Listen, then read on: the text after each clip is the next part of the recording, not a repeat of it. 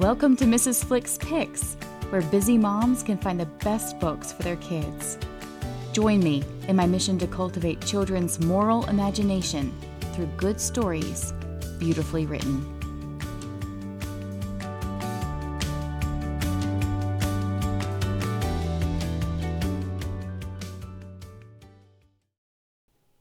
Hello, and welcome back to Mrs. Flick's Picks. I am Carey Flick, and it is a joy to have you with me today.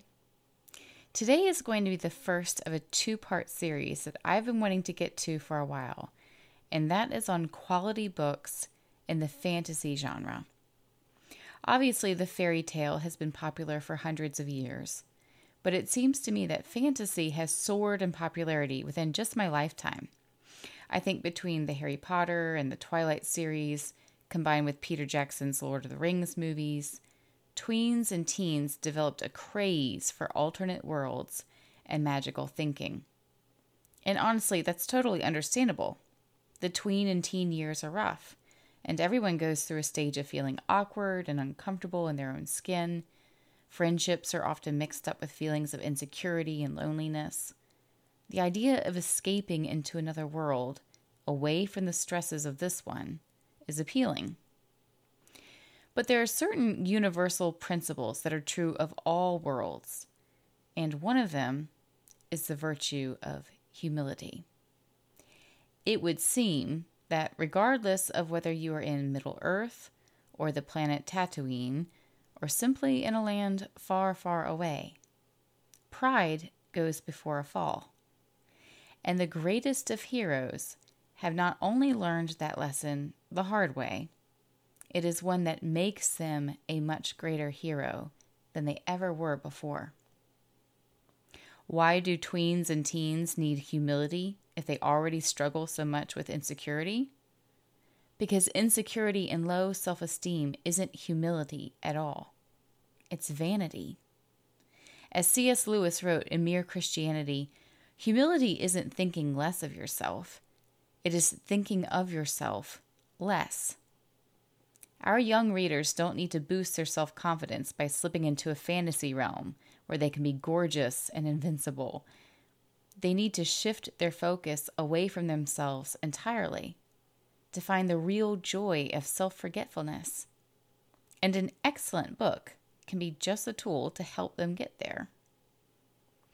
Today's books are going to be aimed at the later elementary and middle school age kids, and the next episode will feature books for high school students. I am sorry, I don't have any picture book selections for the next couple weeks, but I promise to get back to the normal swing of things after this.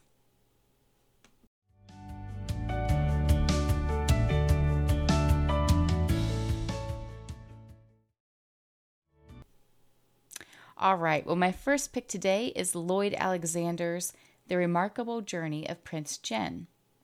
This book takes place in an unnamed fantastical country, but it's described clearly as being what we would label Asian in its culture and customs.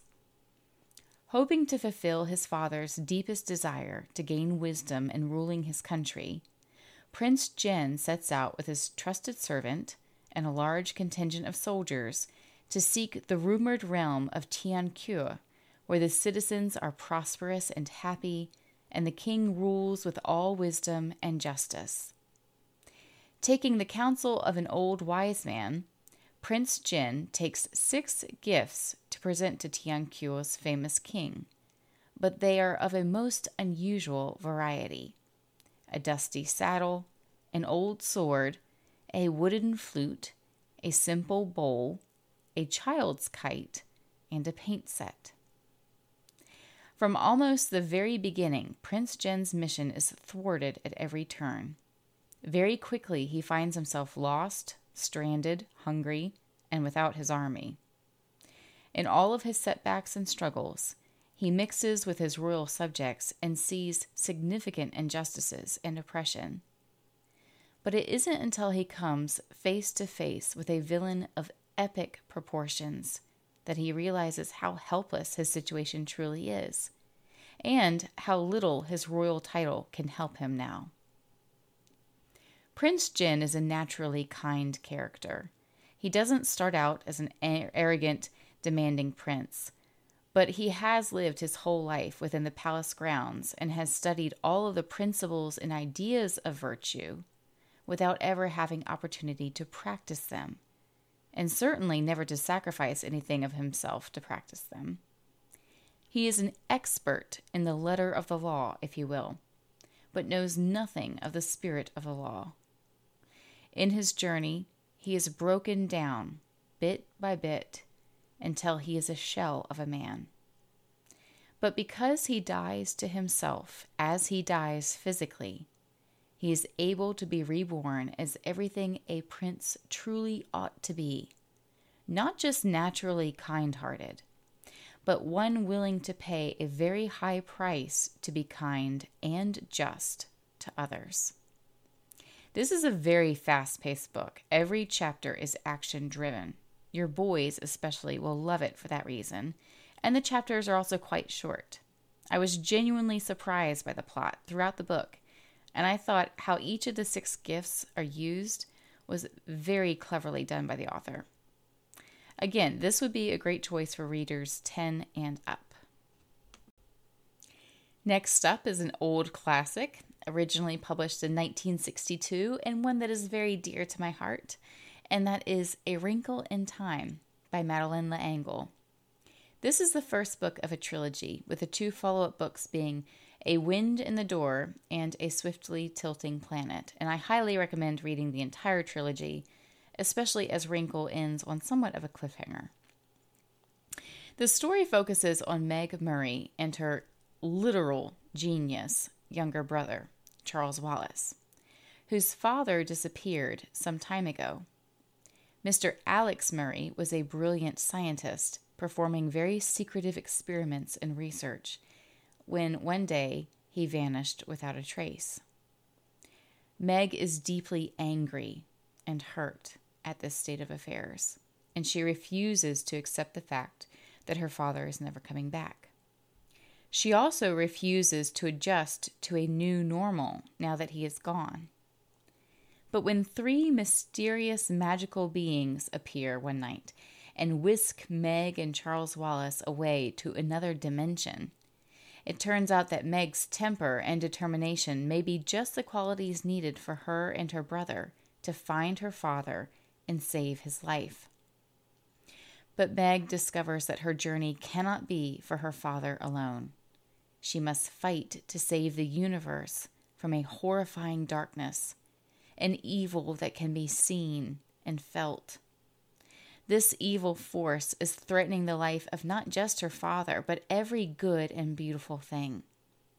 Meg's love for her father is fierce. But if she is to be successful in her efforts, she will also need to learn patience, self control, and, you guessed it, humility.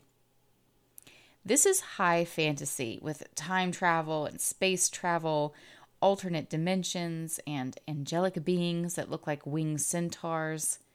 In places, it feels like the Twilight Zone, and other parts are almost dystopian. I love L'Engle's fantasy because she was a Christian, and her worlds are never ones that exist outside God's sovereignty. Although I wouldn't label A Wrinkle in Time as Christian fiction, L'Engle certainly doesn't hide the fact that God is the definer of good and all that is beautiful owes its beauty to God. I've read this one several times, and it strikes different notes with me every season of life. And I think your kids will come back to it for rereads too. Okay, my last pick for you all is a relatively new book published in 2020 by Canonball Books, which is the children's literature arm of Canon Press. I first saw it advertised over on Canon's page a while ago and finally got to read it last year, and it is just so good. This is the book that was part of the giveaway this month, and I'm so excited for that lucky recipient. The book is The Winter King by Christine Cohen. The story opens in the midst of a village's festival preparations to receive their god, the Winter King whose arrival inaugurates the village's grueling time of fatally cold temperatures impassable snowy roads, and, at least for the poorer folk, the threat of starvation. 16 year old Cora belongs to that poorer class, at least ever since the death of her father. While the village high priest, or alderman, blamed Cora's father for his own death as being a judgment from the Winter King, Cora, in her turn, has blamed the god himself. She refuses to respect, let alone worship, a God so cold and cruel, so tyrannical as to punish his people unjustly. Cora sees the Winter King as being just as hateful as the season he ushers in. Unfortunately for Cora, it would seem the king is not through punishing her family. Her mother loses her position, causing a significant blow to the family's income and chances of survival until spring. Out of desperation, or so she believes, Cora uses creative but less than moral means of helping provide for her struggling family. When she discovers a hidden magical book that supposedly contains the secret of the Winter King's power and weaknesses, she determines to do whatever it takes to use this knowledge against the God himself to hopefully be free from his tyranny once and for all. But as her secret schemes and manipulative lies progress, the reader may very well wonder who exactly is the villain of this story.